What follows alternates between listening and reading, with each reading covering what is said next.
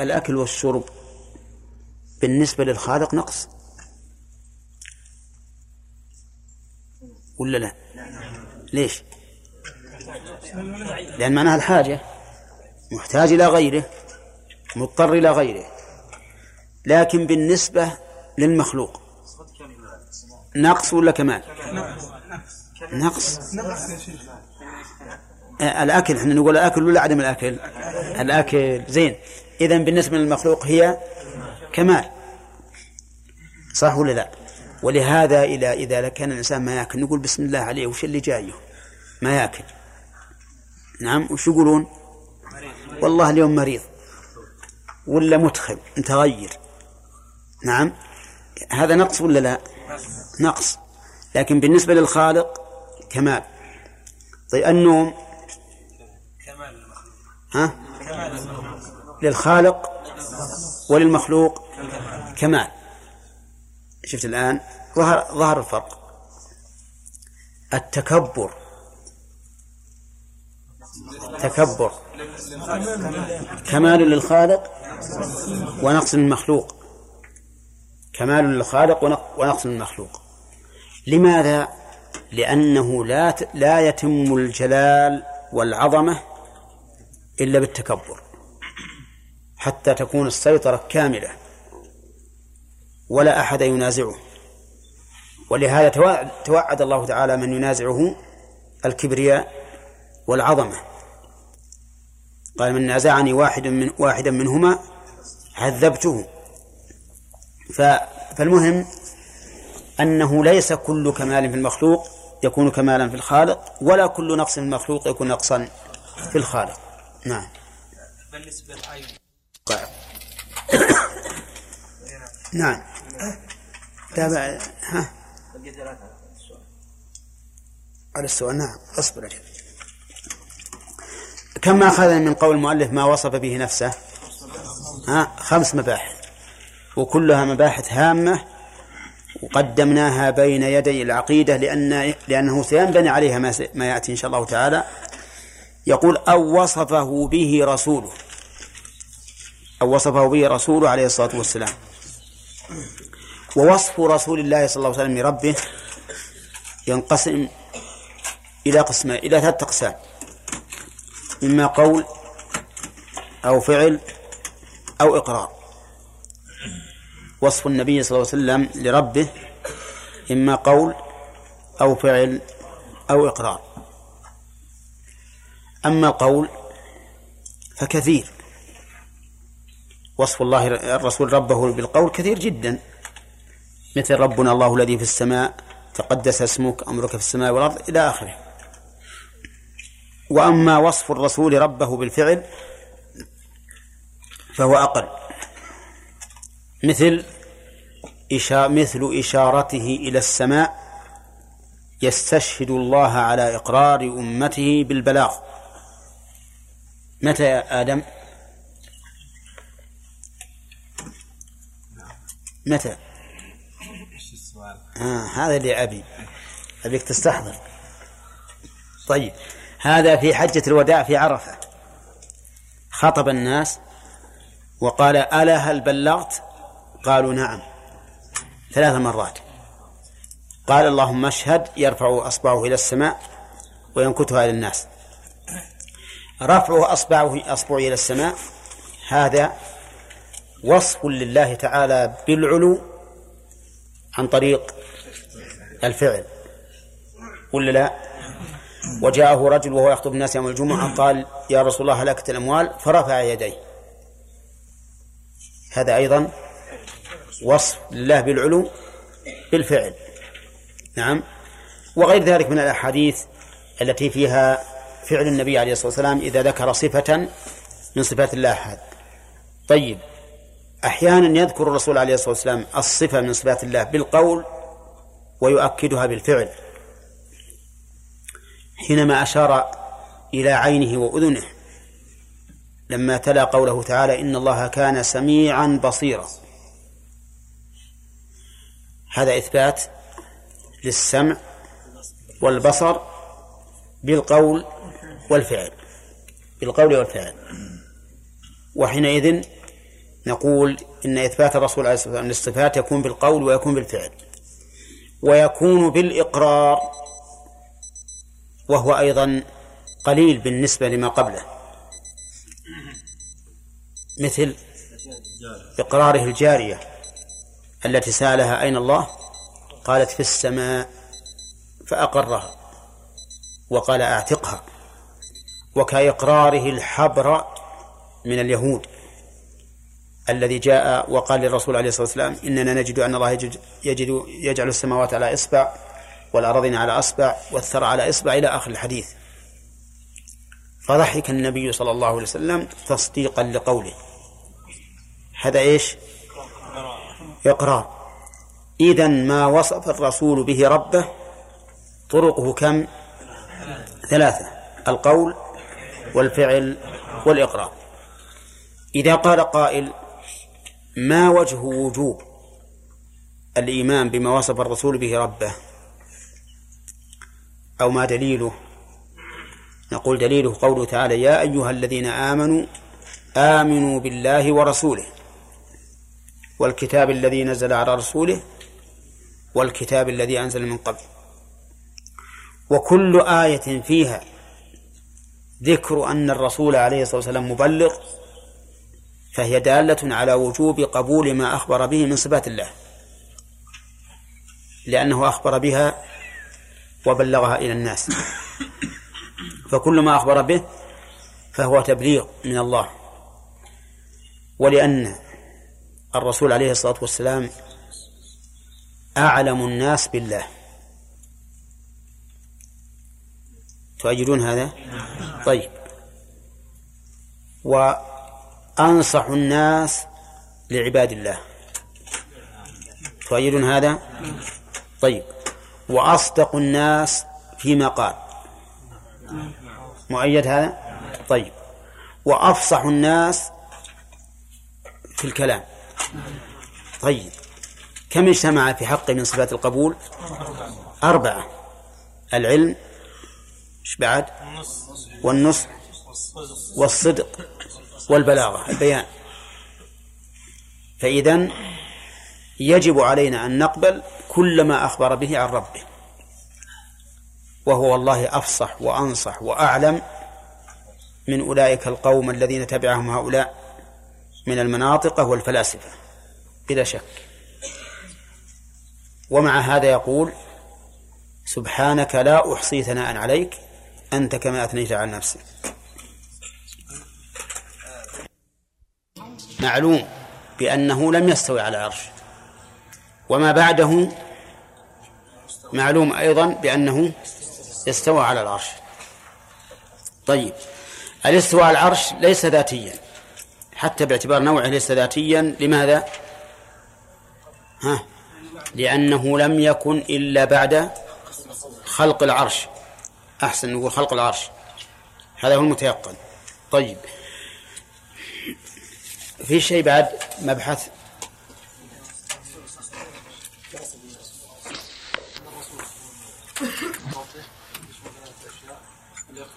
أشياء.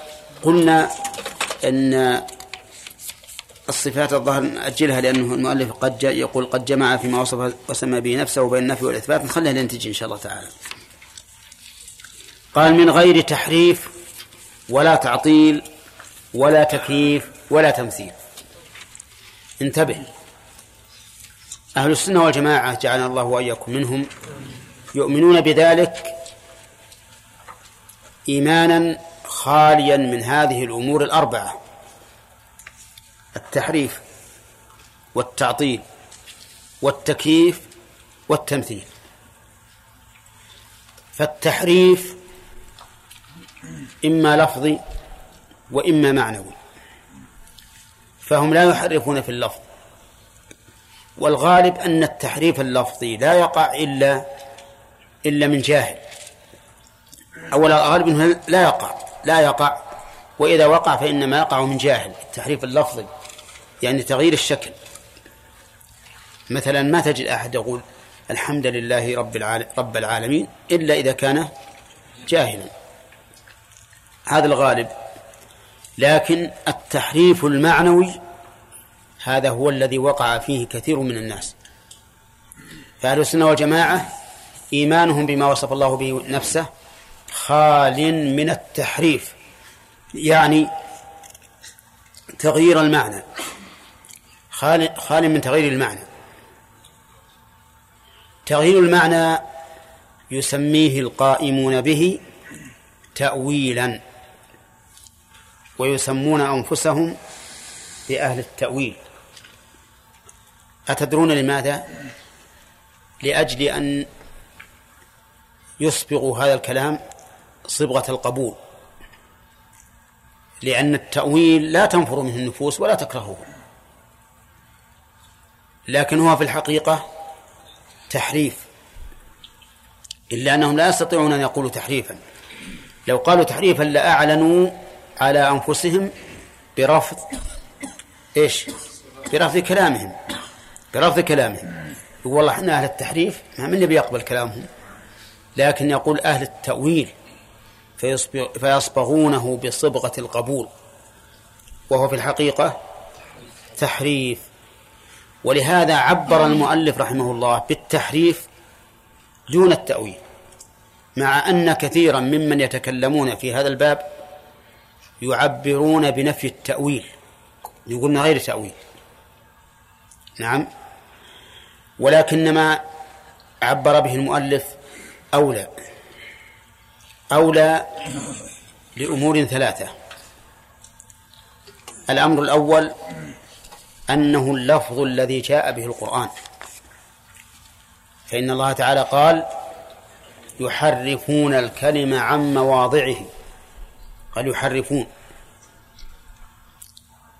نعم. والتعبير الذي عبر به القرآن أولى من غيره. لأنه أدل على الكلام وأدل على الحال وأقرب إلى العدل. فالمحرف المؤول بغير دليل ليس من العدل أن أسميه أن أسميه مؤولا. بل العدل أن أن أصفه بما يستحق وهو أن يكون محرفا. هذا هذا واحد. الوجه الثاني أن التحريف أبلغ تنفيرا من التأويل. التحريف أبلغ تنفيرا من التأويل. لماذا؟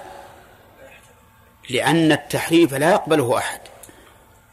لكن التحريف التأويل لين تقبله النفس وتستفصل عن معناه أما التحريف بمجرد ما نقول هذا تحريف ينفر الإنسان منه. عرفتم؟ وإذا كان كذلك فإن استعمال التحريف في من خالفوا طريق السلف أليق من من من استعمال التأويل. الوجه الثالث أن التأويل ليس مذموما كله. تأويل ليس مذموما كله.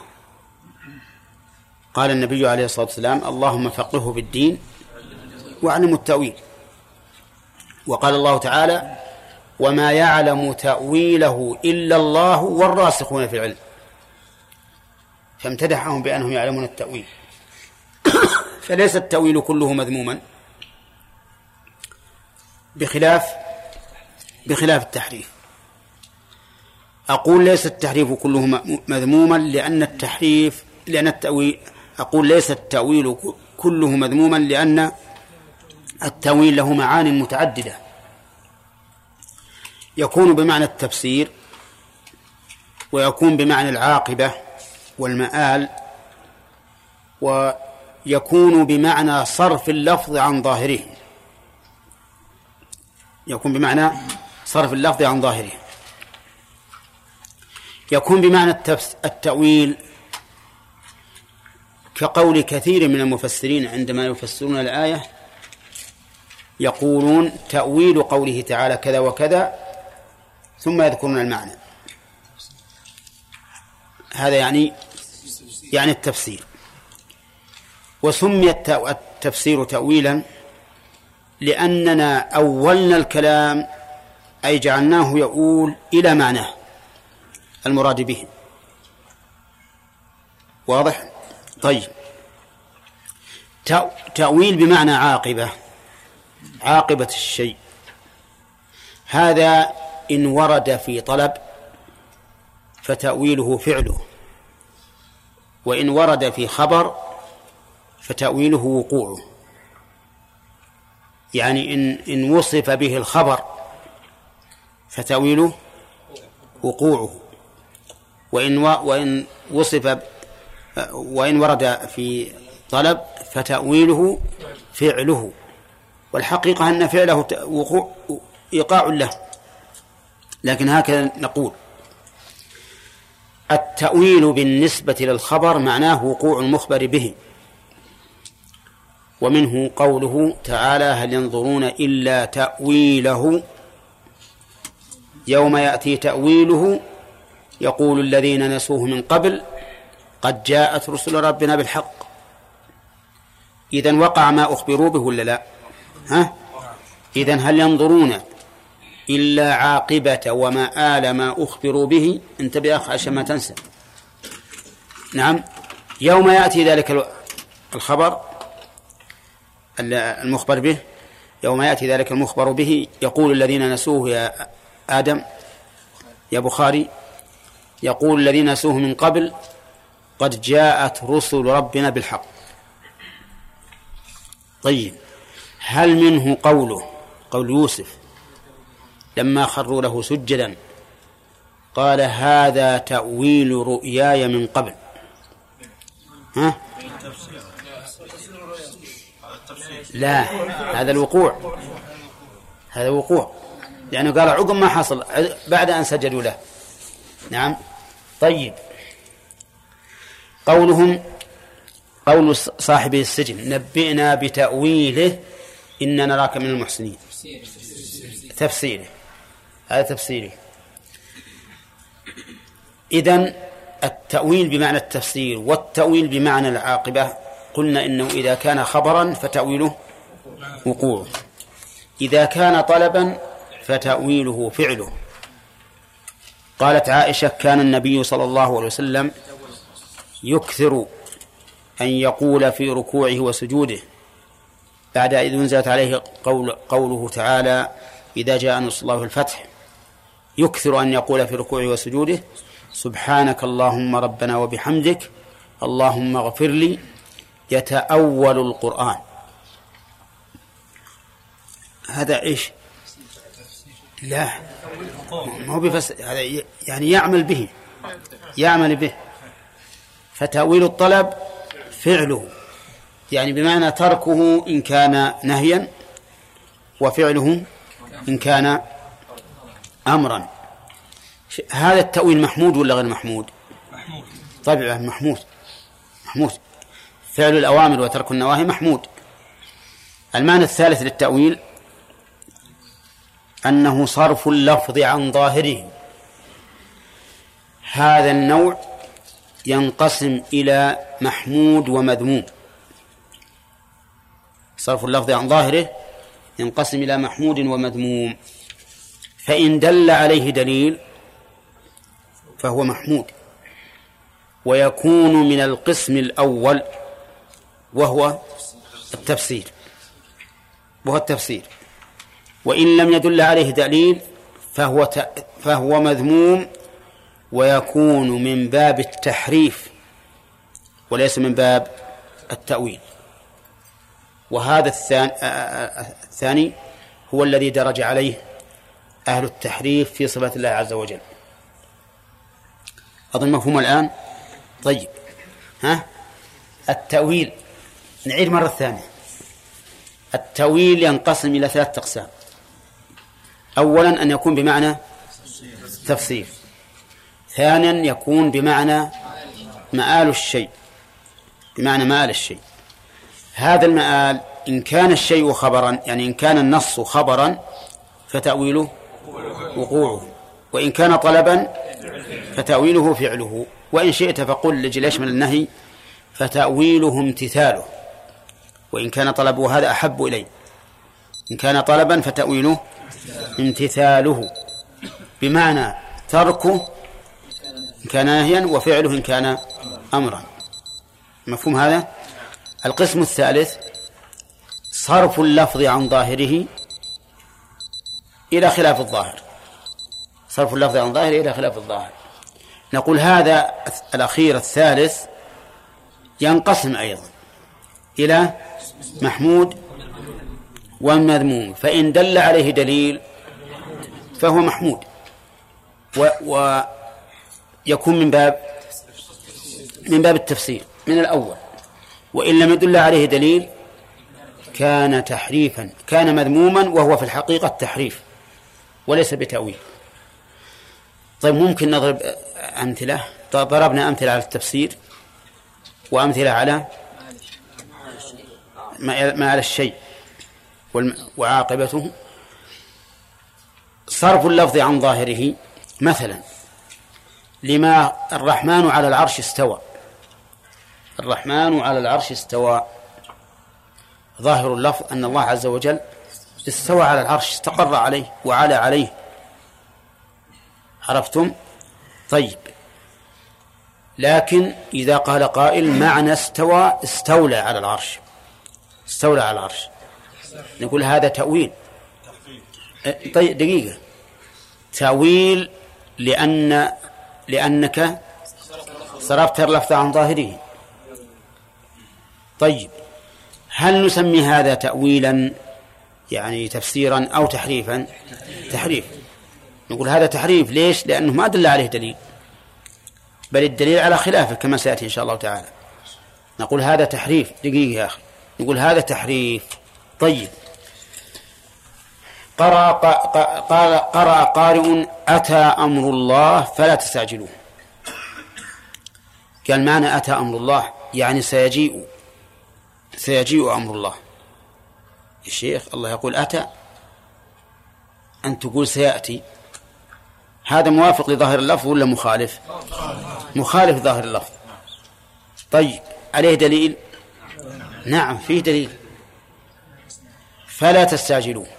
إذا ما بعد جاء لو كان قد أتى ما صح أن يقال فلا تستعجلوه. إذا فيه دليل من الآية. حينئذ يكون التأويل هنا محمودا وصحيحا لأن تفسير الآية فإذا قرأت القرآن فاستعذ بالله من الشيطان الرجيم. قال إذا قرأت أي إذا أردت أن تقرأ. يا أخي اتق الله. الله يقول إذا قرأت. يعني إذا كملت القراءة. قل أعوذ بالله من الشيطان الرجيم. هذا معنى إذا قرأت. ولا لا؟ زين ها؟ هذا ظهر اللفظ. لكن أقول معنى إذا قرأت أي إذا أردت أن تقرأ. قال لا هذا هذا تأويل. تأويل. نقول نعم نوافقك على أنه تأويل لكن عندنا دليل. متصل ولا منفصل؟ أتى أمر الله فلا تستعجلوا هذا متصل. طيب. إذا قرأت إذا أردت أن تقرأ الدليل متصل ولا منفصل؟ منفصل. كيف منفصل؟ لأن علمنا من السنة. كان النبي عليه الصلاة والسلام إذا أراد أن يقرأ استعاذ بالله من الشيطان الرجيم. فهنا عرفنا المعنى من السنة. طيب التأويل صحيح ولا غير صحيح؟ صحيح. طيب قال أنس كان النبي صلى الله عليه وسلم إذا دخل الخلاء قال أعوذ بالله من الخبث والخبائث. وش معنى إذا دخل؟ طيب وش يدريك؟ إذا دخل. نقول لأن ذكر الله لا يليق داخل المكان. فلهذا حملناه على قوله إذا دخل حملناه على إذا أراد أن يدخل. هذا هذا التأويل الذي دل عليه الدليل صحيح. ولا ولا يعدو أن يكون تفسيرا. لا يعدو أن يكون تفسيرا. لذلك قلنا إن التحريف أولى. وأعود مرة ثانية. التحريف أولى لأنه الذي جاء به القرآن. لو زدنا على ثلاث إحنا ذكرنا ثلاث لكن يمكن نزيد. التحريف أولى لأنه ألصق بطريق المحرف. ولا لا؟ لأنه محرف مغير. أولى لأنه أشد تنفيرا عن هذه الطريق المخالفة لمن؟ لطريق السلف. أولى لأنه لأن كله لأن التحريف كله مذموم. بخلاف التأويل فإن منه مذموما ومحمودا فيكون التحريف إذن أولى من كم من وجه؟ ترى أصبع هذا ما ما راح. ها؟ أربعة.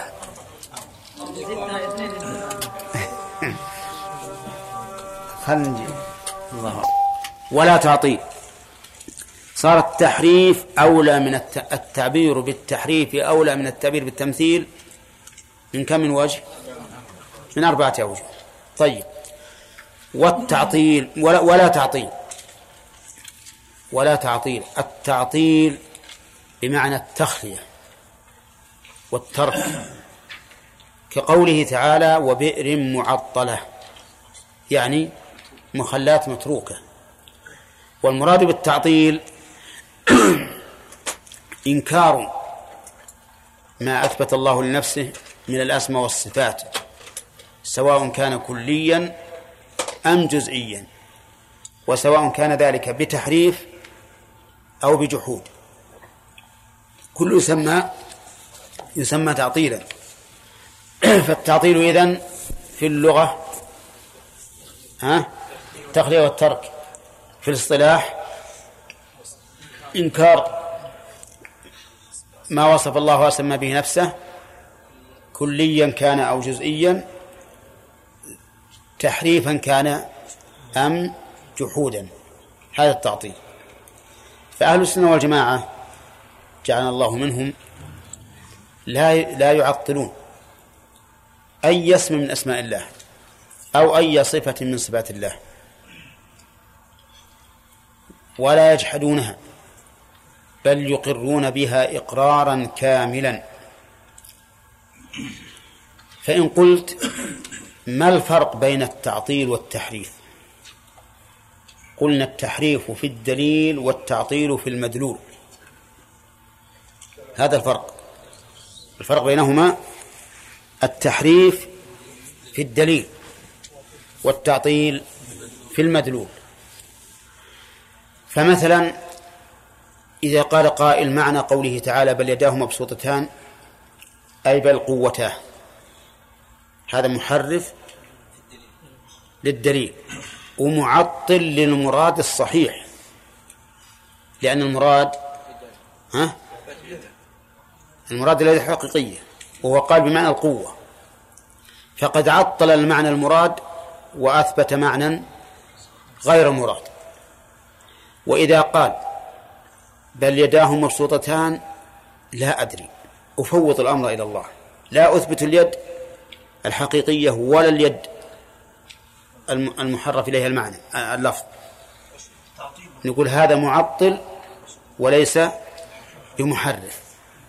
هذا معطل لكن هو محرف لأنه أبقى اللفظ على ما هو عليه. ولا فسره بغير مراده. لكن عطل معناه. الذي يراد به وهو إثبات اليد لله عز وجل. أفهمتم الآن؟ طيب. ها؟ أقول الفرق بين التحريف والتعطيل. التحريف في الدليل والتعطيل في المدلول. واضح؟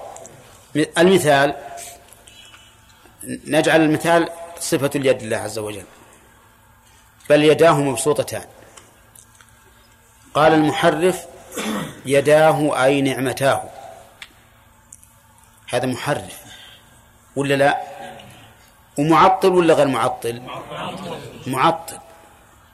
معطل. قد تقول إنه معطل من وجه وغير معطل من وجه لكن معطل للمعنى المراد مثبت لمعنى غير مراد. ولا لا؟ طيب.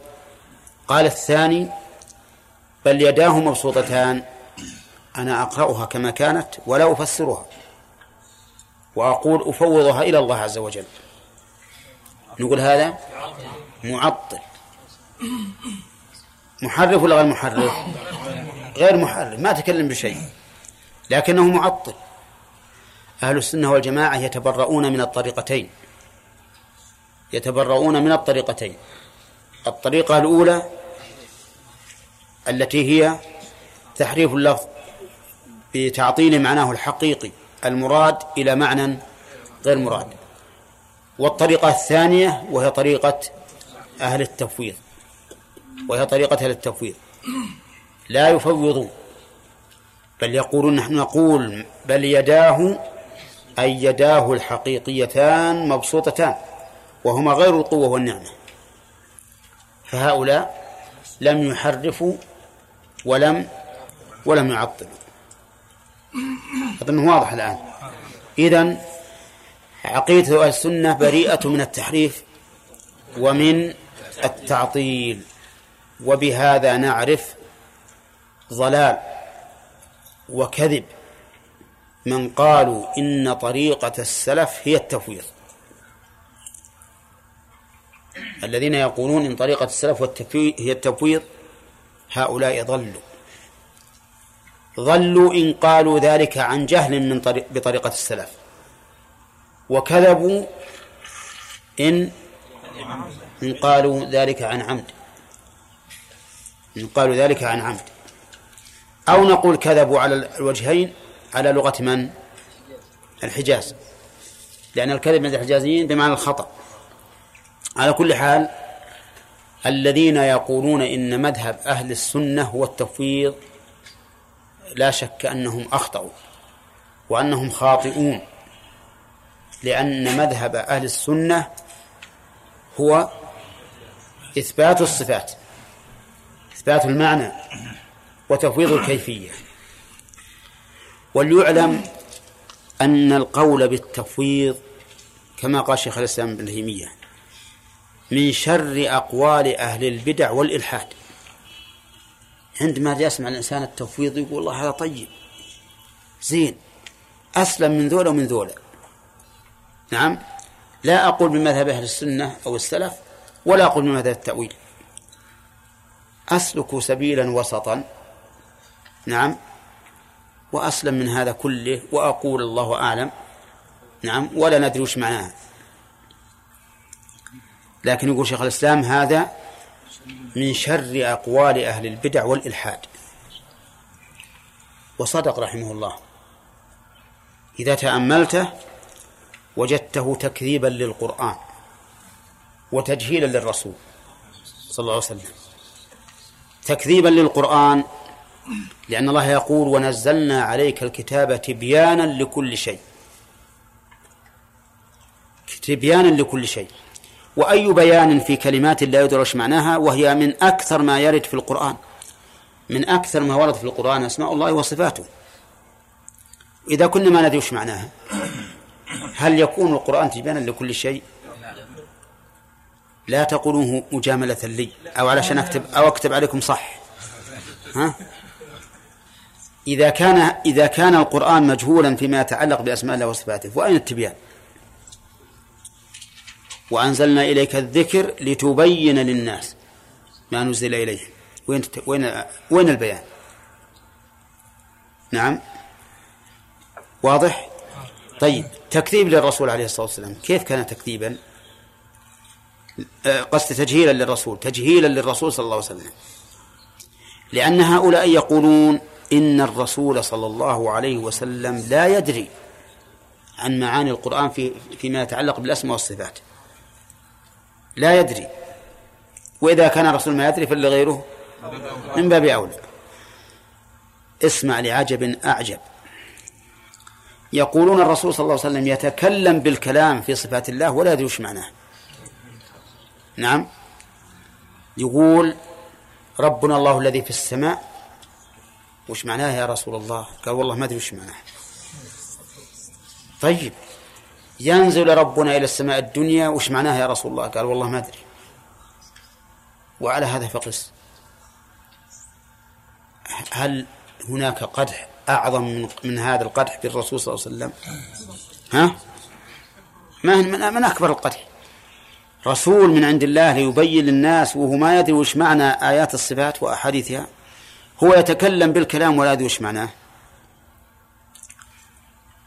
هذا وجهين تكذيب القرآن تجهيل الرسول. فتح الباب للزنادقة. فتح الباب للزنادقة. كيف الزنادقة؟ قالوا لأهل التفويض اقعدوا أنتم بدو أنتم أعراب ما تعرفون. جهال. حنا اللي نعرف. حنا اللي نعرف. وأخذوا. يفسرون القرآن بغير ما أراد الله. يقول حنا اللي معنا العلم لأن كون نثبت معاني للنصوص خير من كون أميين. جهال. ولا لا؟ قالوا قفوا مكانكم. حنا في غنى عنكم. وأخروا عنا حنا نوريكم بالمعاني. نعم؟ وشاءوا يتكلمون بما يريدون من معنى كلام الله وصفاته ما يقدر أهل التفويض يردون عليهم. يقدرون يردون عليهم؟ ما يقدرون. لأنهم يقولون نحن لا نعلم. لا نعلم ماذا أراد الله. جائز أن يكون ما الذي أراد الله هو ما قلتم. ففتحوا باب شرور عظيمة. ولهذا جاءت العبارة الكاذبة طريقة السلف أسلم وطريقة الخلف أعلم وأحكم. يقول شيخ الإسلام رحمه الله يقول هذه قالها بعض الأغبياء. وصحيح.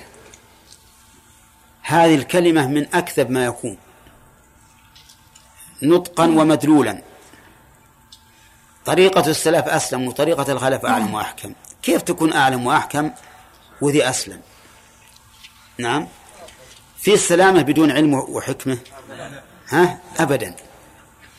الواحد اللي ما يدري اللي ما يدري عن الطرق واحد قال بروح للرياض مثلا وهو ما يدري عن الطريق وقام يخبط يا ما راح يمين يا ما راح يسار. حتى قضى عليه الحر فهلك. سلم ولا لا؟ ها؟ ليش؟ لأن ما معه علم ما معه علم. لو معه علم لسلم طيب في الحكمة أيضا. واحد يعرف الطريق لكن قال أنا بروح ولا من انتصفت بالطريق رجعت ولا من وصلت بلدي رجعت ولو أخذت ثلاثة أرباع الطريق رجعت ليش؟ قال عشان أتمرن على المشي نعم هذا حكمة ولا لا؟ ها؟ هو بروح له غرض ما قصد أرد التمرن قام يتردد ليش؟ قال هذا اللي أريد طيب إذا لا سلامة إلا بعلم وحكمة. إذا قلت طريقة السلف أسلم لازم أن تقول هي أعلم وأحكم. وإلا كنت متناقضا. وإلا كنت متناقضا إذا نحن ماذا نأخذ من هذه العبارة؟ نأخذ طريقة السلف أسلم وأعلم وأحكم. وهذا معلوم. طريقة الخلف شوف طريقة الخلف اللي يشير إليها هذا القائل. طريقة الخلف ما قاله القائل لعمري لقد طفت المعاهد كلها وسيرت طرفي بين تلك المعالم فلم أرى إلا واضعا كف حائر على ذقن أو قارعا سن نادم. هذه الطريقة. اللي يقول إن إنه ما وجد إلا ناس ها؟ واضعا كف حائر على ذقن. وش وش العلم؟ وش العلم؟ نعم. هذا عنده علم ذا؟ نعم. أو واحد يقرر سنه يقول وش الطريقة؟ دلوني. هذا عندهم علم وحكمة؟ أبدا. والرازي وهو من كبرائهم يقول نهاية إقدام العقول أو أقدام العقول عقال. وأكثر سعي العالمين ضلال. وأرواحنا في وحشة من جسومنا. وغاية دنيانا أذى ووبال ولم نستفد من بحثنا طول عمرنا سوى أن جمعنا فيه قيل وقالوا ثم يقال لقد تأملت الطرق الكلامية والمناهج الفلسفية فما رأيتها تشفي عليلا ولا تروي غليلا ووجدت أقرب الطرق طريقة القرآن. أقرأ في الإثبات الرحمن على العرش استوى إليه يصعد الكلم الطيب وأقرأ في النفي ليس كمثله شيء ولا يحيطون به علما كل هذا صحيح. ومن جرب مثل تجربتي عرف مثل معرفتي. طيب هذولا نقول إن طريقتهم أعلم وأحكم. ها؟ اللي يقول أنا أتمنى إني أموت على دي على عقيدة عجائز نيسابور. العجائز عندهن علم. ولا من عوام من عوام الناس؟ من عوام الناس. يتمنى إنه يعود إلى إلى, الأميات. نعم. وين العلم اللي عندهم؟ فتبين بهذا أيها الإخوة أن طريق التفويض طريق خاطئ لأنه يتضمن ثلاث مفاسد وهي تكذيب القرآن تجهيل الرسول فتح الباب للإلحاد. نعم والزنادقة.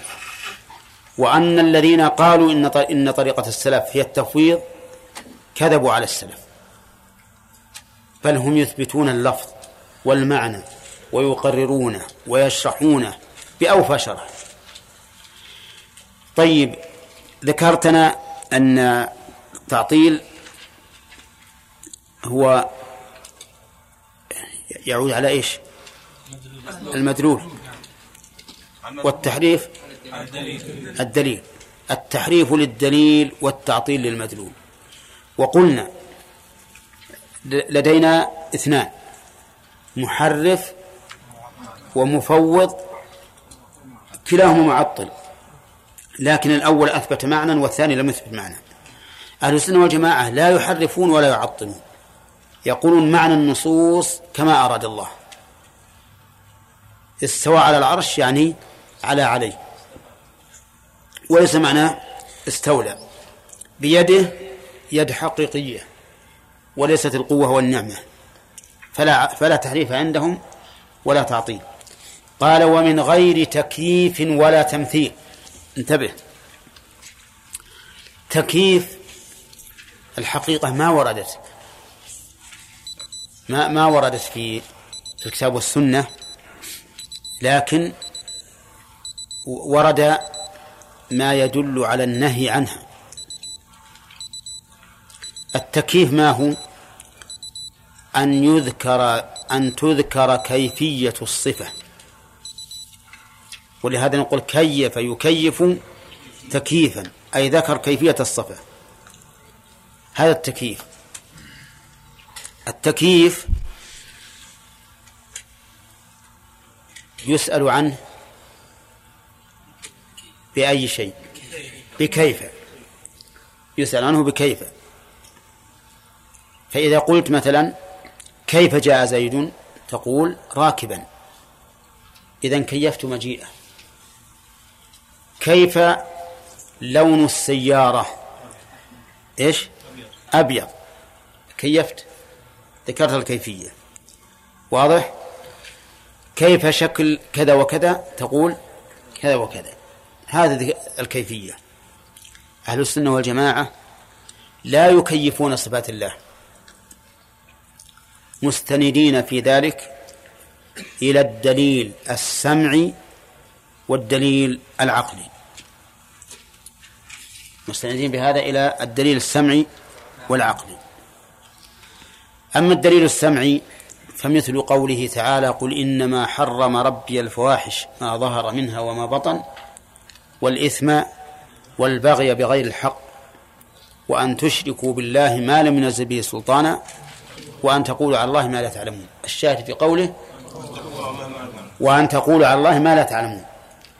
فإذا جاء رجل قال إن الله استوى على العرش على هذه الكيفية ككيفية السواء على السرير مثل هذه الكيفية ووصف كيفية معينة. نقول هذا قال على الله ما لا يعلم. كذا؟ نعم. هل أخبرك الله بأنه استوى على هذه الكيفية؟ لا. أخبرنا الله بأنه استوى ولم يخبرنا كيف استوى. طيب. جاء رجل قال ينزل ربنا إلى السماء الدنيا حين يبقى ثلث الليل الآخر. وكان في السطح فنزل مع الدرج وقال كنزول هذا. إيش نقول؟ هذا تكييف ولا لا؟ طيب. قول على الله بلا علم ولا, ولا لا؟ قول على الله بلا علم. ولهذا قال بعض السلف إذا قال لك الجهمي إن الله ينزل إلى السماء فكيف ينزل؟ فقل إن الله أخبرنا أنه ينزل ولم يخبرنا كيف ينزل. وهذه قاعدة مفيدة. دليل آخر من السمع قال الله تعالى ولا تقف ما ليس لك به علم إن السمع والبصر والفؤاد كل أولئك كان عنه مسؤولا. ولا تقف ما ليس لك به علم لا تتبع. إن السمع والبصر والفؤاد كل أولئك كان عنه مسؤولا.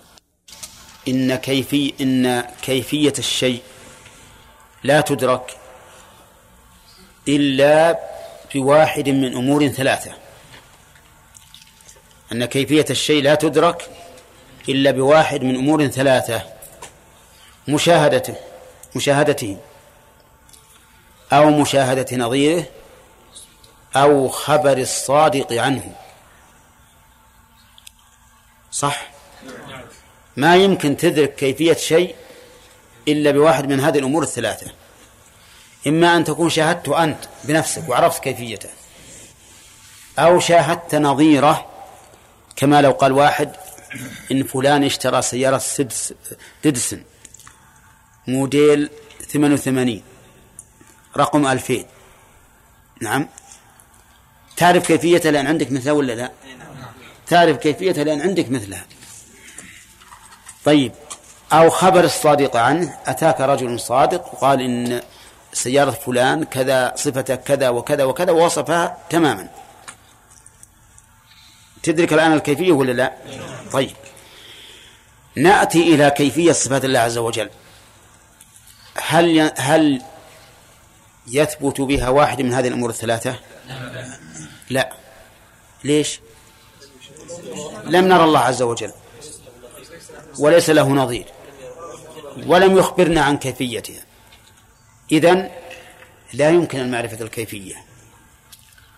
ولهذا أيضا قال بعض العلماء يعني جواب لطيف أن معنى قولنا بدون تكييف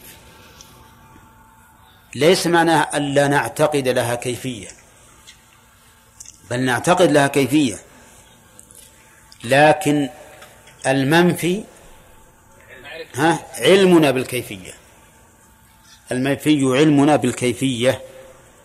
لاحظ لأن بعض الناس يتوهم بمعنى لا تكييف أي لا نعتقد كيفية. ونحن نعتقد كيفية لكن لا نعلم هذه الكيفية. لأن استواء الله على العرش لا شك له كيفية. لكن لا نعلم.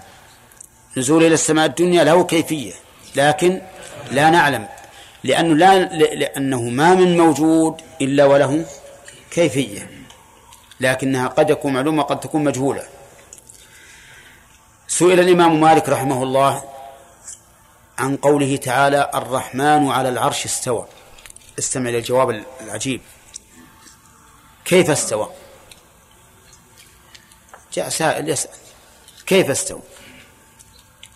مو ينكر يسأل عن الكيفية وقد يكون يريد أن يتوصل بذلك إلى الإنكار ما الله أعلم. فأطرق مالك برأسه حتى علاه الرحضاء يعني علاه العرق. ثم رفع رأسه وقال الاستواء غير مجهول. الاستواء غير مجهول. من حيث المعنى. من حيث المعنى. معلوم. اللغة العربية بين أيدينا. والقرآن الكريم بين أيدينا. وهو المرجع في اللغة العربية. كل الموارد التي وردت فيها السواء معداة بعلى معناها العلو. نعم. قال الاستواء غير غير مجهول والكيف غير معقول لأن يعني العقل ما يدركه ما يدرك العقل كيفية صفات الله. والإيمان به واجب الإيمان بالاستواء واجب لأن الله أخبر به عن نفسه فوجب علينا تصديقه. والسؤال عن عن إيش؟ عن الكيفية. السؤال عن الكيفية بدعة. ليش بدعة؟ لأن من هم أحرص على منا على العلم ما سألوا عنه وهم الصحابة. لما قال الله استوى على العرش عرفوا عظمة الله عز وجل وأنه لا يمكن أن تسأل كيف استوى لأنك لن تدرك ذلك ولهذا ما سألوا ما سألوا عن هذا لأنهم يعلمون أن العقول لن تدرك ذلك. فنحن إذا سألنا نقول بدعة. هذا السؤال بدعة. والله كلام مالك رحمه الله ميزان لجميع الصفات. كل صفة فعلية أو خبرية زنها بهذا الميزان. قال لك مثلا إن الله ينزل إلى السماء الدنيا.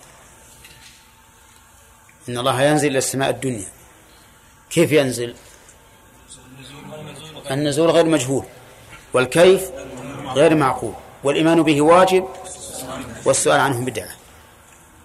طيب والذين يسألون كيف يمكن النزول وثلث الليل يتنقل؟ على طول نقول السؤال هذا بدعة. هذا السؤال بدعة يا أخي. كيف تسأل عن شيء ما سأله الصحابة وهم أحرص منك على الخير وعلى العلم بما يجب الله عز وجل؟ لن تبقى أحرص منهم على على الخير ولا نبقى أعلم من رسول الله عليه الصلاة والسلام.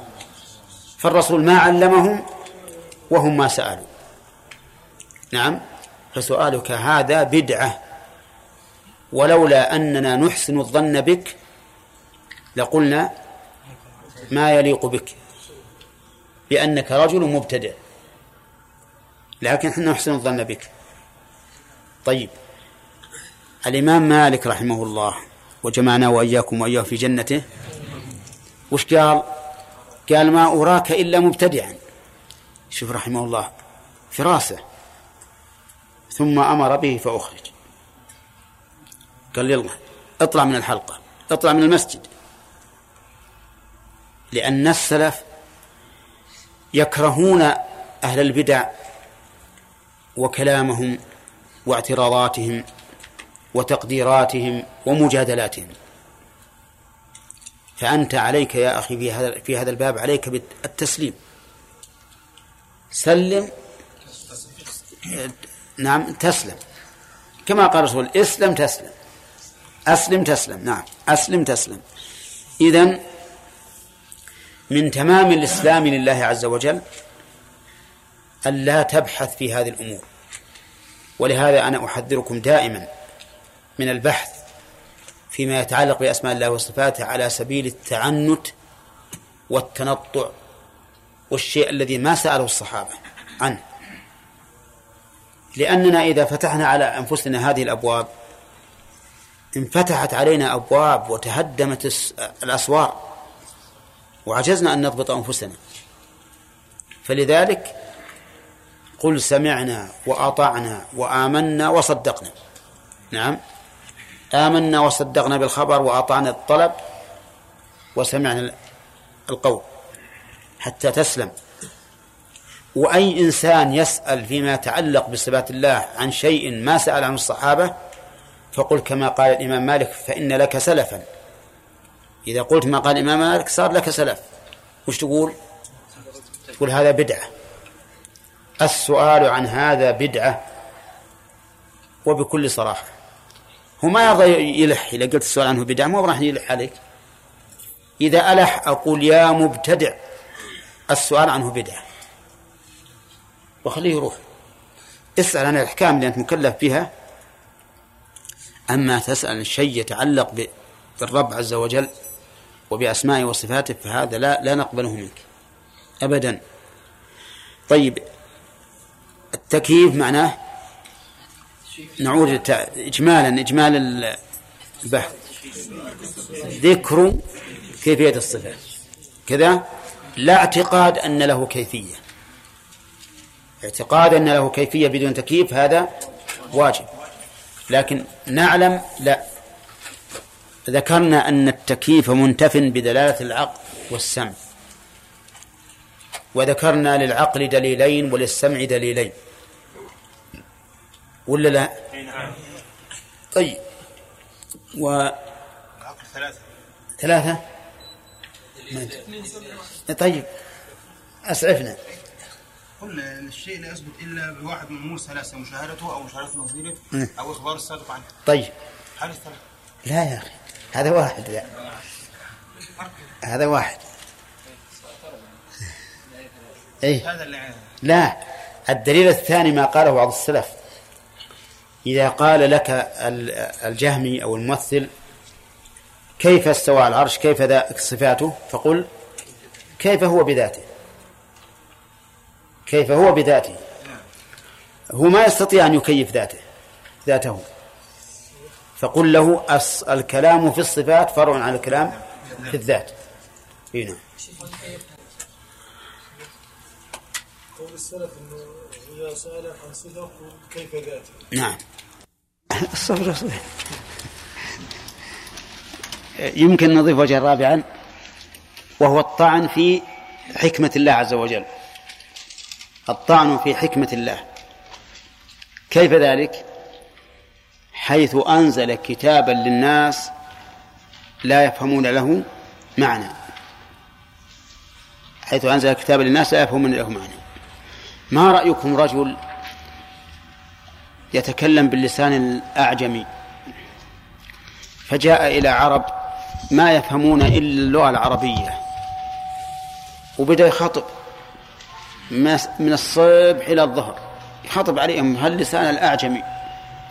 الفصيح في عجمته البعيد عن العربية. ضيع من الظهر من الصبح إلى الظهر ورجع. من الظهر إلى العصر ومن العصر إلى المغرب وهو يبربر عليهم وهم ما يفهمون. هل هذا من الحكمة ولا من السفة؟ ها؟ سفة؟ إي نعم. هذا من أسفل السفهاء.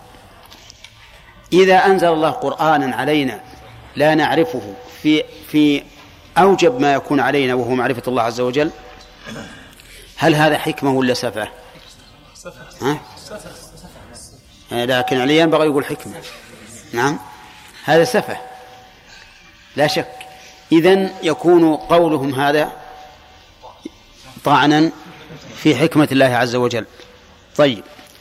هل لكم أن تأتون لنا بكلام للسلف يدل على أنهم يفهمون المعنى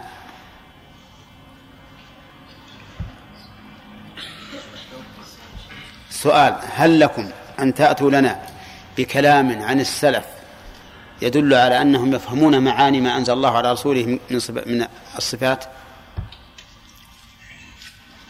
نعم بدر. غير مجهول. ترى هذه الرواية الصحيحة.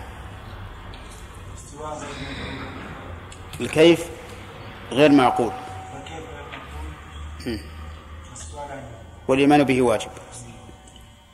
طيب هكذا.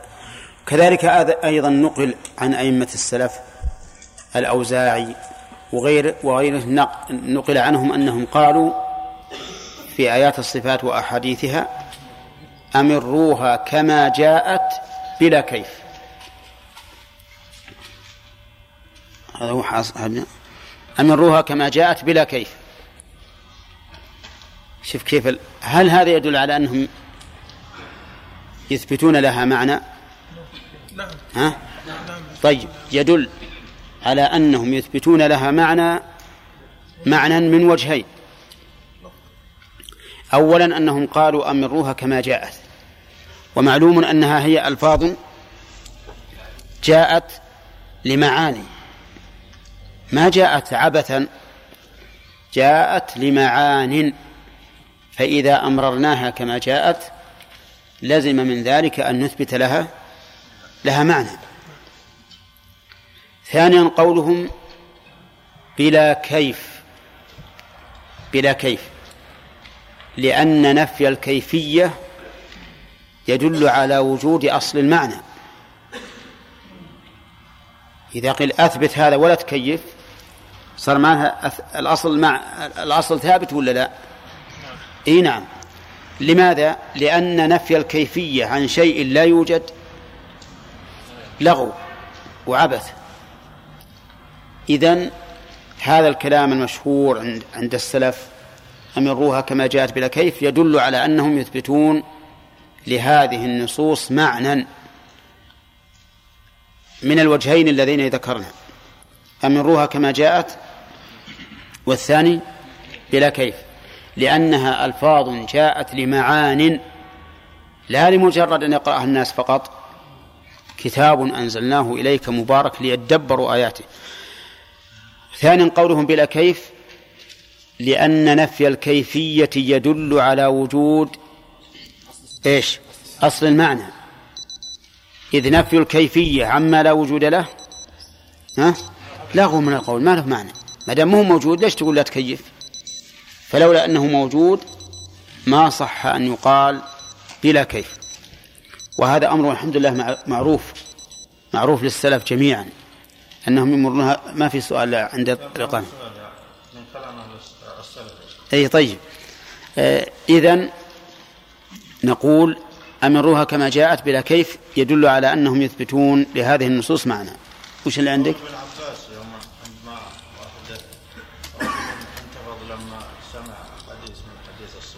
اي نعم. هؤلاء يجدون عند محكمه ويهلكون عند يدل ربما أيضا يدل هذا إن إنهم أنكروا شيئا سمعوه من الصفات وقال ما بال ما فرقوا هؤلاء؟ يجدون رقة عند محكمة عند محكمه ويهلكون عند متشابهه طيب آه، ناخذ الدرس جديد الآن.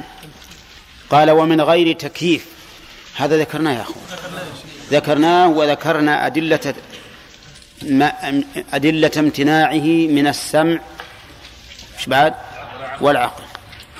من السمع أتينا بآيتين ومن العقل أتينا بدليلين.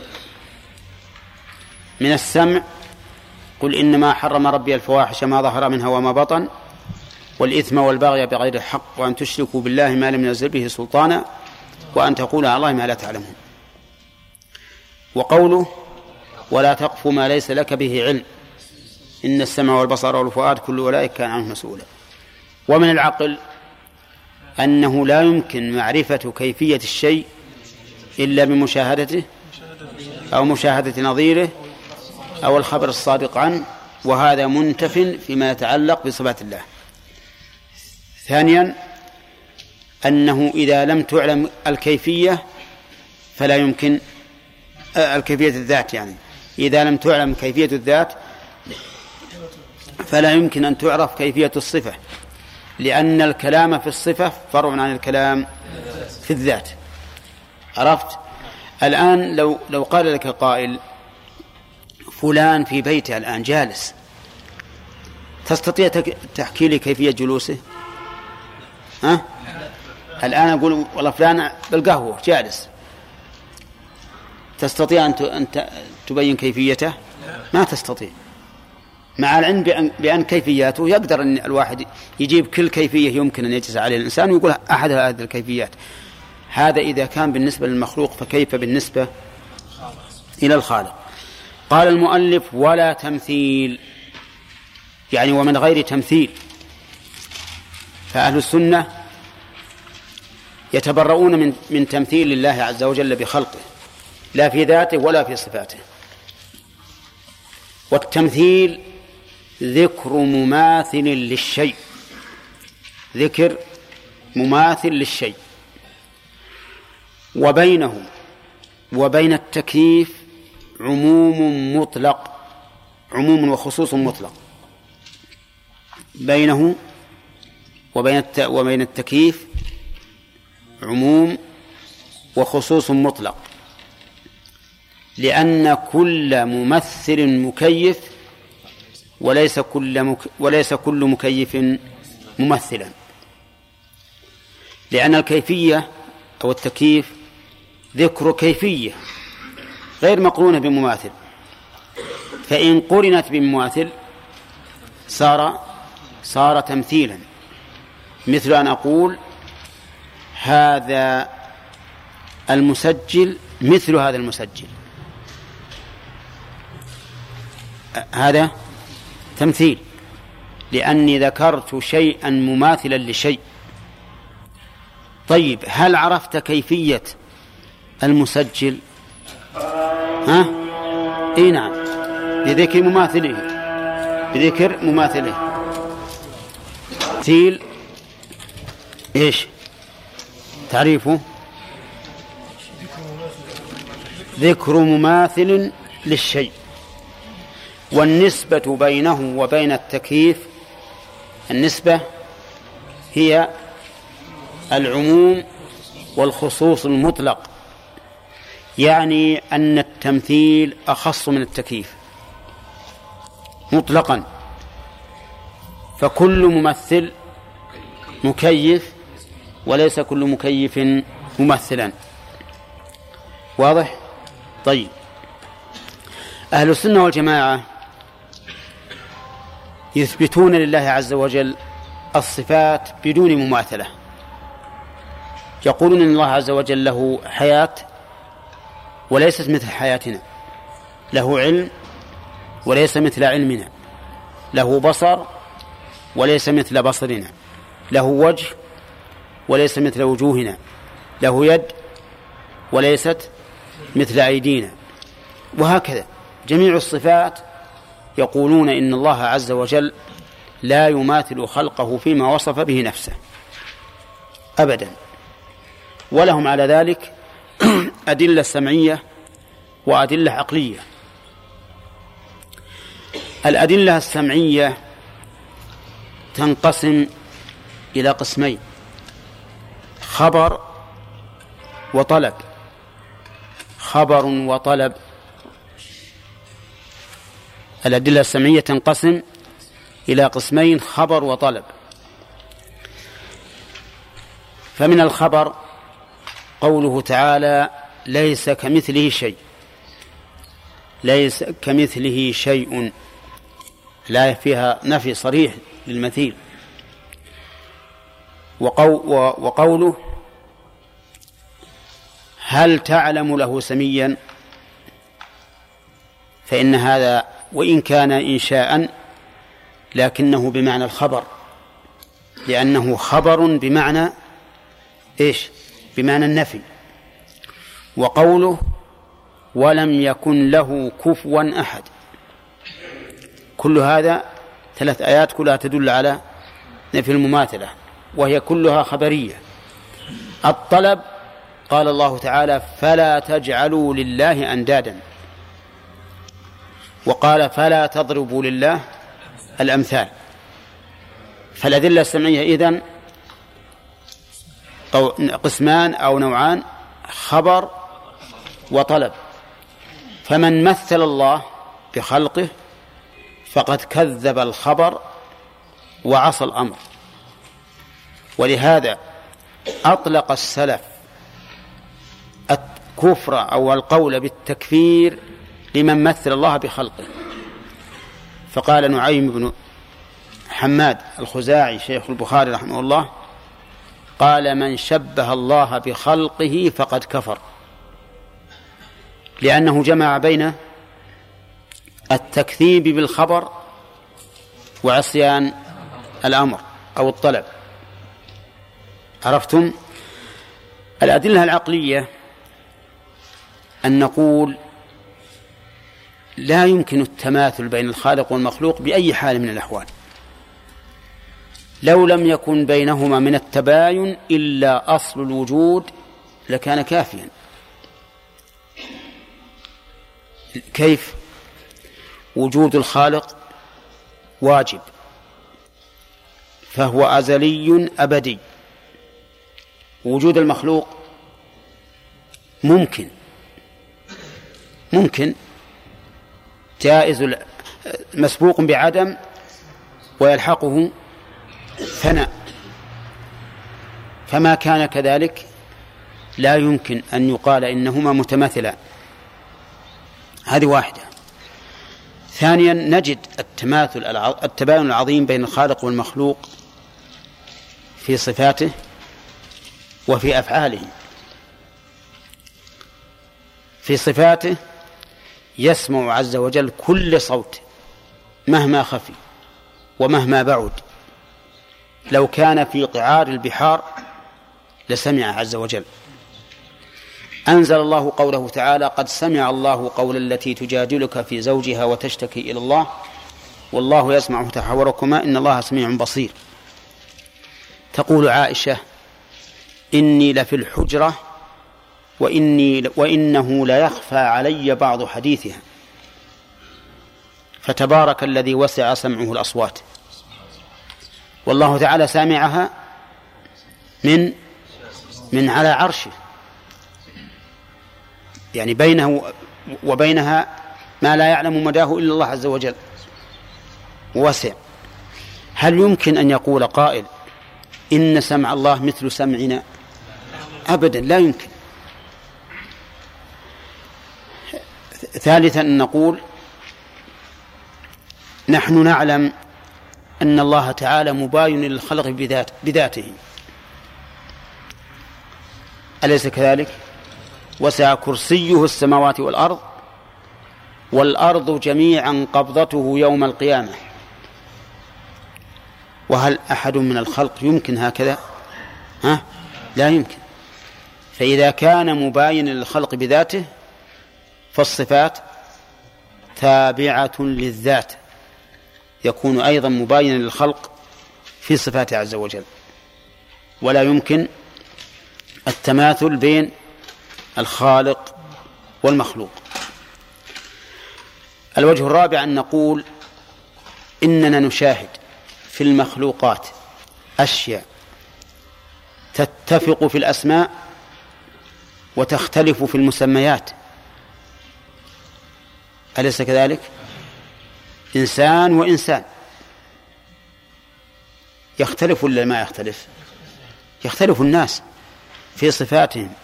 هذا قوي البصر وهذا ضعيف. هذا قوي السمع وهذا ضعيف. هذا قوي البدن وهذا ضعيف. هذا ذكر وهذا أنثى وهكذا.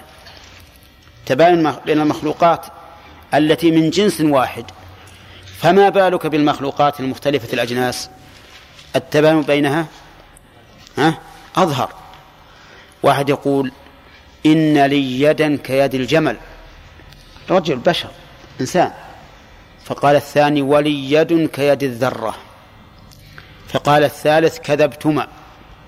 لي يد كيد الهر. وش نقول؟ كلهم كذبوا. شوف عندنا الآن إنسان وجمل وذرة وهر. كل واحد له يد مختلفة عن الثاني ولا لا؟ طيب. مع أنها متفقة في الاسم. متفقة في الاسم. فنقول إذا جاز التفاوت بين المسميات في المخلوقات مع اتفاق الاسم فجوازه بين خالق والمخلوق من باب أولى. بل نحن نقول إنه بين الخالق والمخلوق ليس جائز التفاوت بل هو واجب التفاوت. بل هو واجب التفاوت. فعندنا الآن أربعة وجوه كلها تدل عقلية. كلها تدل على أن الخالق لا يمكن أن يماثل المخلوق بأي حال من الأحوال. طيب أهل السنة والجماعة إذن يتبرؤون من التمثيل مستندين في ذلك. على براهين سمعية وبراهين عقلية. ربما نقول أيضا هناك دليل فطري يعني جنس ثالث من الأدلة وهي الدليل وهو الدليل الفطري. كيف ذلك؟ لأن الإنسان بفطرته بدون أن يلقن يعرف الفرق بين الخالق والمخلوق. ولولا هذه الفطرة ما ذهب يدعو الخالق. ولا لا؟ أنا الإنسان يدعو ربه لأنه يعرف أن هناك فرقا بينه وبين الخلق وإلا لدعا المخلوق. فقد يقال إن هذا أيضا أمر ثالث أو جنس ثالث من الأدلة وهو الفطرة. أن الخالق لا يمكن أن يكون مثل المخلوق بمقتضى إيش؟ بمقتضى الفطرة. فتبين الآن أن التمثيل منتف سمعا وعقلا وفطرة. طيب فإن قال قائل إن النبي صلى الله عليه وسلم حدثنا بأحاديث تشتبه علينا هل هي تمثيل أو غير تمثيل. ونحن نضعها بين أيديكم. قال النبي صلى الله عليه وسلم إنكم سترون ربكم كما ترون القمر ليلة البدر. لا تضامون في رؤيته. صح الحديث ولا ما صح؟ طيب. فقال كما والكاف للتشبيه. كاف للتشبيه. وهذا رسول الله صلى الله عليه وسلم. ونحن من قاعدتنا أن نؤمن بما قال الرسول كما نؤمن بما قال الله. لأنه سبق أن أن كلامه عليه الصلاة والسلام اتصف بكم صفة لقبول الخبر؟ بأربع صفات. فإذا أجيبوا عن هذا الحديث. نقول نجيب عن هذا الحديث وعن غيره بجوابين. الجواب الأول مجمل والثاني مفصل. الأول المجمل أنه لا يمكن أن يقع تعارض بين كلام الله وكلام رسوله الذي صح عنه. لا يمكن أبدا أن يقع تعارض بين من؟ بين كلام الله وكلام رسوله الذي صح عنه. أبدا. لأن الكل حق. والحق لا يتعارض. والكل من عند الله. وما عند الله تعالى لا يتناقض. ولو كان من عند غير الله لوجدوا فيه اختلافا كثيرا. وهذا لا يمكن. عرفتم يا جماعة؟ هذا شنو نقول فيه؟ جواب مجمل. فإن وقع ما يوهم التعارض في فهمك فاعلم أن هذا ليس بحسب النص ولكن باعتبار ما عندك. فأنت إذا وقع التعارض عندك في نصوص في نصوص الكتاب والسنة فإما لقلة العلم وإما لقصور الفهم. وإما للتقصير في البحث. هذه أسباب ظن التعارض. إما لقلة العلم.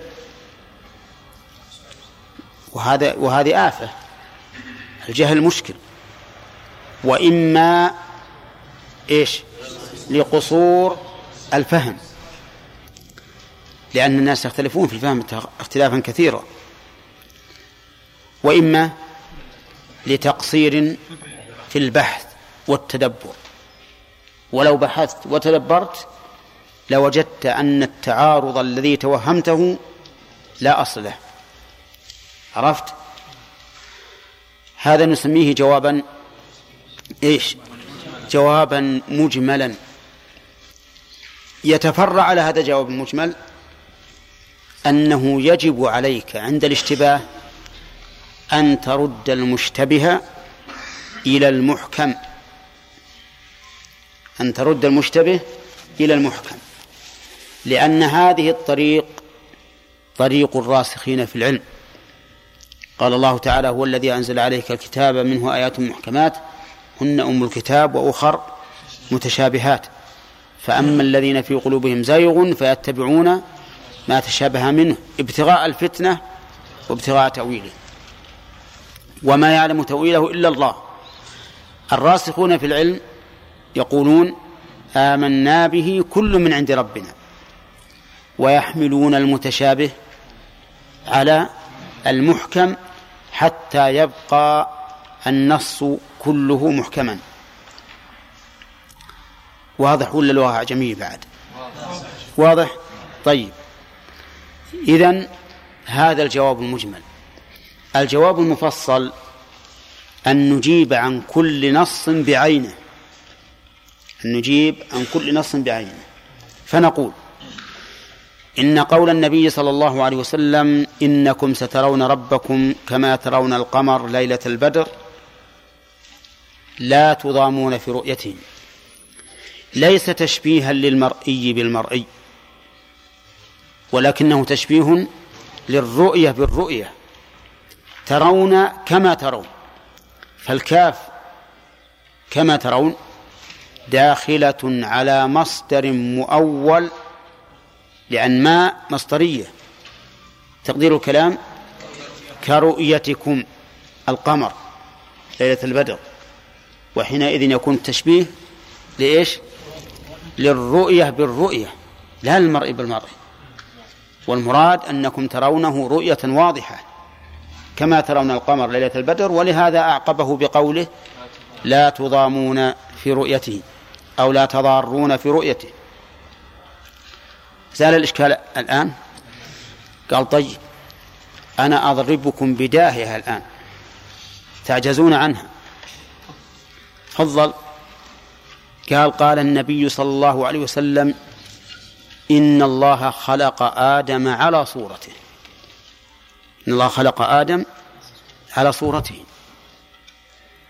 والصورة مماثلة للأخرى. ولا يعقل صورة إلا مماثلة للأخرى. ولهذا أكتب لك رسالة ثم تدخلها الآلة الفوتوغرافية وتخرج الرسالة. فيقال هذه صورة هذه. انظر الفرق في الحروف والكلمات. في فرق ولا لا؟ ما في فرق. فالصورة مطابقة للصورة. والقائل إن الله خلق آدم على صورته الرسول عليه الصلاة والسلام. أعلم منك وأنصح منك وأصدق منك. وش بعد؟ وأبلغ منك. أو أفصح. يقول خلق آدم على صورته. يلا. وش الجواب؟ لأن ما أعرف صورة إلا مماثلة للصورة الأخرى. الجواب نحمله على على على الجواب المجمل. يقول لا يمكن أن نناقض قوله تعالى ليس كمثله شيء. فإن يسر الله لك الجمع فاجمع. وإن لم ييسر فقل آمنا به كل من عند ربنا. وعقيدتنا أن الله لا مثيل له. عرفت الآن؟ تسلم بهذا أمام الله ولا ما تسلم؟ تسلم. تسلم أمام الله. ما ما عندك غير هذا. تقول الله هذا كلام الله عز وجل وهذا كلام رسوله والكل حق. الكل حق. ولا يمكن أن يكذب بعضه بعضا. لأنه كله خبر الآن مو مو حكم حتى ينسخ. خبر ما يدخل النسخ. نعم. فأقول هذا نفي للمماثلة وهذا صورة. فالله أعلم. إذا كنت ما عندي جواب مفصل. آمنا بك كل من عند ربنا. وأسكت. ما أقول ولا كلمة. وهذا هو غاية ما تستطيع. أليس كذلك؟ طيب. نجي للمفصل. الجواب المفصل. نقول إن الذي قال خلق آدم على صورته رسول الذي قال ليس كمثله شيء. والرسول لا يمكن أن ينطق بما يكذب المرسل. المرسل. أليس كذلك؟ معلوم. والذي قال خلق آدم على صورته هو الذي قال إن أول زمرة تدخل الجنة على صورة القمر. فهل أنت تعتقد أن هؤلاء الذين يدخلون الجنة على صورة القمر أو تعتقد أنهم على صورة البشر لكن في الوضاءة والحسن والجمال والاستدارة الوجه وما أشبه ذلك على صورة القمر؟ الثاني ولا الأول؟ طيب إن قلت الأول معناه دخلوا وليس لهم أعين وليس لهم أناف وليس لهم أفواه. نعم. نعم. وإن شئنا قلنا ودخلوا وهم أحجار. لأن الآن وصلوا للقمر يقولون كله أحجار. نعم. أليس كذلك؟ إذا لا يلزم من كون الشيء على صورة الشيء أن يكون مماثلا له. وأتيناك بحديث من عند الرسول عليه الصلاة والسلام. ما هو لازم؟ فإن أبى فهمك وتقاصر عن هذا. وقال أبدا ما أفهم إلا أنه مماثل. قلنا هناك جواب آخر. هناك جواب آخر. وهو أن الإضافة هنا من باب إضافة المخلوق إلى خالقه. من باب إضافة المخلوق إلى خالقه. صورة الله مثل قوله عز وجل في آدم ونفخت فيه من روحي. نفخت فيه من روحي. هل إن الله أعطى عز وجل آدم جزءا من روحه؟ لا أبدا. لكن روح الله يعني الروح التي خلقها الله عز وجل. لكن إضافتها إلى الله بخصوصها من باب التشريف. كما نقول عباد الله عباد الله يشمل الكافر والمسلم والمؤمن والصديق والشهيد والصديق والنبي. لكن لو قلنا محمد عبد الله هذه إضافة خاصة ليست كالعبودية السابقة. فإذا صورة الله يعني صورة من الصور التي التي خلقها الله وصورها. ولقد خلقناكم ثم صورناكم ثم قلنا للملائكة اسجدوا لآدم. صورناكم من؟ أنا صورا؟ آدم. ولهذا قال خلقناكم ثم صورناكم ثم قلنا للملائكة. فالتصوير سابق على القول للملائكة إذن فالمصور من؟ آدم. إذن فآدم صورة الله. نعم. يعني أن الله هو الذي صوره على هذه الصورة التي تعتبر أحسن صورة في المخلوقات. أحسن صورة في المخلوقات. لقد خلقنا الإنسان في أحسن تقويم. فأضاف الله الصورة إليه من باب التشريف كأنه عز وجل اعتنى بهذه الصورة ومن أجل ذلك لا تضرب الوجه في فيقبح حسا ولا تقبحه فتقول قبح الله وجهك ووجه من أشبه وجهك فتعيبه معنى فتعيبه معنى. فمن أجل أنه الصورة التي صورها الله وأضافها لنفسه تشريفا وتكريما لا تقبح بعيب حسي ولا بعيب معنوي. واضح؟ طيب إذن هل يعتبر هذا تأويلا أو له نظير؟ له نظير. له نظير كما قلنا في بيت الله وناقة الله وعبد الله وما أشبه ذلك. فله نظير لأن هذه صورة منفصلة بائنة من الله. وكل شيء وكل شيء أضافه الله إلى نفسه وهو منفصل بائن عنه فهو من المخلوقات.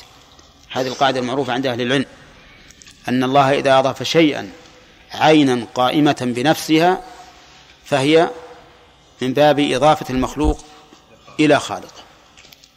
فحينئذ نخرج من الاشتباه.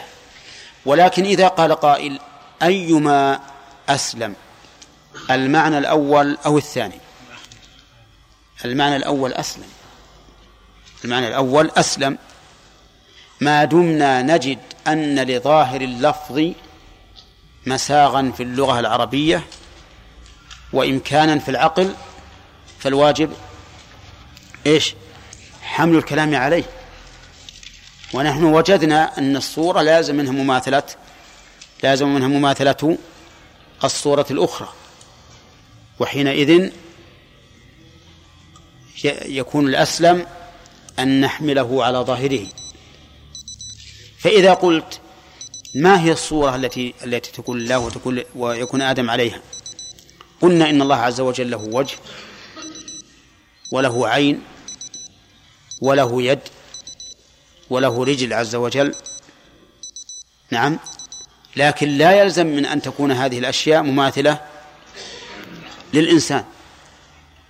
فهناك شيء من من من الشبه لكنه ليس شيئا من من المماثلة. كما أن الزمرة الأولى من أهل الجنة فيها شيء فيها شبه من إيش؟ من القمر لكن بدون مماثلة. وبهذا يصدق ما ذهب إليه أهل السنة والجماعة من أن من أن جميع صفات الله سبحانه وتعالى ليست مماثلة لصفات المخلوقين من غير تحريف ولا تعطيل ولا تكييف ولا تمثيل. طيب نسمع كثيرا في الكتب نقرأها. يقولون تشبيه يعبرون بالتشبيه. يعبرون بالتشبيه وهم يقصدون التمثيل. فأيما أولى أن نعبر بالتشبيه أو نعبر بالتمثيل. نقول لا بالتمثيل أولى. نعبر بالتمثيل أولى. لماذا؟ أولا لأن القرآن عبر به ليس كمثله شيء. فلا تجعلوا الله أندادا وما أشبه ذلك. وكل ما عبر به القرآن فهو أولى من غيره لأننا لا نجد أفصح من القرآن ولا أدل على المعنى المراد من القرآن. والله أعلم بما بما يريده من كلامه. فيكون موافقة القرآن تكون موافقة القرآن هي الصواب. فنعبر بنفي التمثيل. ثانيا أن نفي التشبيه صار عند بعض أن التشبيه أن التشبيه صار عند بعض الناس يعني إثبات الصفات. ولهذا يسمون أهل الج... أهل أهل السنة يسمونه مشبهة. فإذا قلنا من غير تشبيه وهذا الرجل لا يفهم من التشبيه إلا إثبات الصفات صار كأننا نقول له من غير إثبات صفات. من غير إثبات صفات فصار نفي التشبيه يوهم معنى فاسدا. يوهم معنى فاسدا إذ أن بعض الناس يعتقد أن مجرد إثبات الصفات ها كمل تشبيه. فلا خاطبناه وقلنا أثبت الصفات لله من دون تشبيه؟ قالوا شلون هذا؟ تناقض. إيش معنى من غير تشبيه من غير إثبات؟ وتقول أثبت الصفات. هذا ما يستقيم. فلهذا العدول عنه أولى. ثالثا أن نفي التشبيه على الإطلاق غير صحيح. نفي التشبيه على الإطلاق غير صحيح. لأنه ما من شيء أو ما من شيئين. من الأعيان أو من الصفات. إلا وبينهما تشابه من بعض الوجوه. أو اشتراك إن شئت. فقلت اشتراك. إلا وبينهما اشتراك من بعض الوجوه. ما من شيئين موجودين من أعيان أو صفات إلا وبينهما اشتراك من بعض الوجوه. والاشتراك نوع اشتباه أو نوع تشابه. فلو نفيت التشبيه مطلقا معناه نفيت كل ما يمكن أو كل ما يشترك فيه الخالق والمخلوق في شيء ما. ونحن نعرف أن, إن الأخ خليل بدأ يأتيه النوم. نعم. منكم تروح توضأ؟